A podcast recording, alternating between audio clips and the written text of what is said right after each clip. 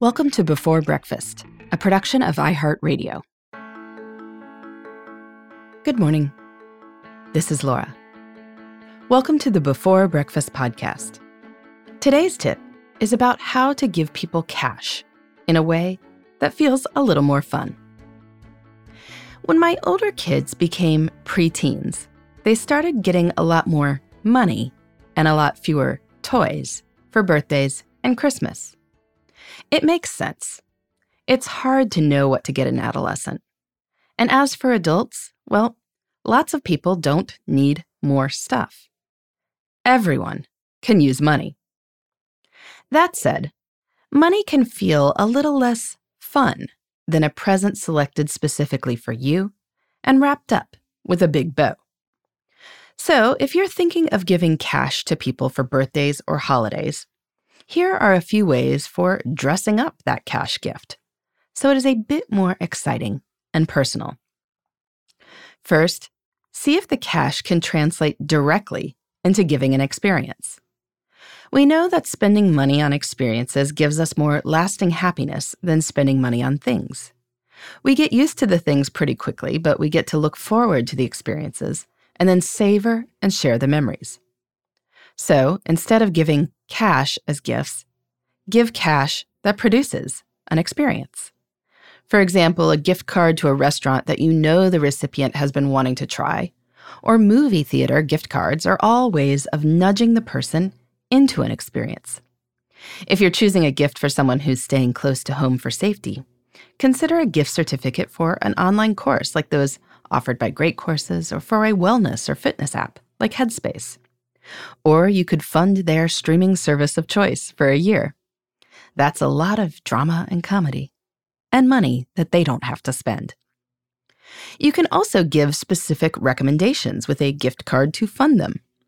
For example, if your best friend always admires your beautifully wrapped packages, make a how to booklet or video sharing your best gift wrapping tips, together with a gift card to Hobby Lobby, Paper Source, or wherever you get your supplies. Give a young relative a collection of your best recipes, including lots of family favorites, plus a Whole Foods or Trader Joe's gift card to buy groceries to make these recipes.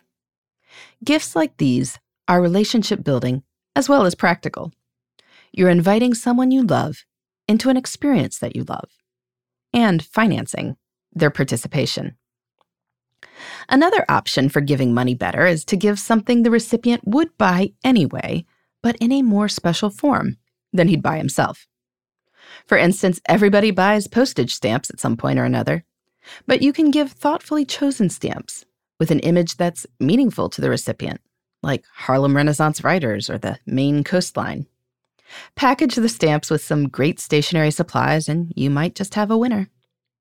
Everybody buys groceries, but you can make acquiring groceries more fun by giving a subscription to a CSA that is, a bag of fruit and vegetables from a local farm that arrives every week at the recipient's home, or to a service like Hungry Harvest. A young adult might appreciate some out of his or her budget personal care items, fancy shampoos, soaps, razors, and so forth, that can open up some space in a budget. Now, to be sure, sometimes money is truly the most appropriate gift. People who provide services for you don't need an experience with you or recipes or anything like that. Just pay the Christmas or birthday bonus. But for people you're really close to, you can make money more personal by dressing it up a little bit. You can connect the recipient with something special and with you. In the meantime, this is Laura. Thanks for listening, and here's to making the most of our time.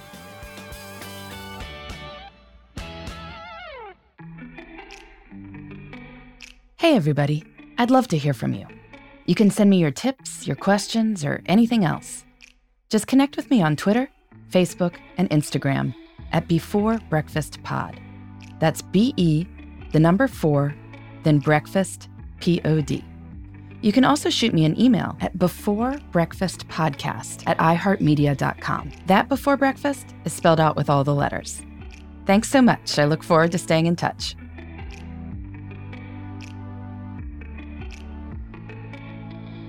Before Breakfast is a production of iHeartRadio. For more podcasts from iHeartRadio, visit the iHeartRadio app, Apple Podcasts, or wherever you listen to your favorite shows.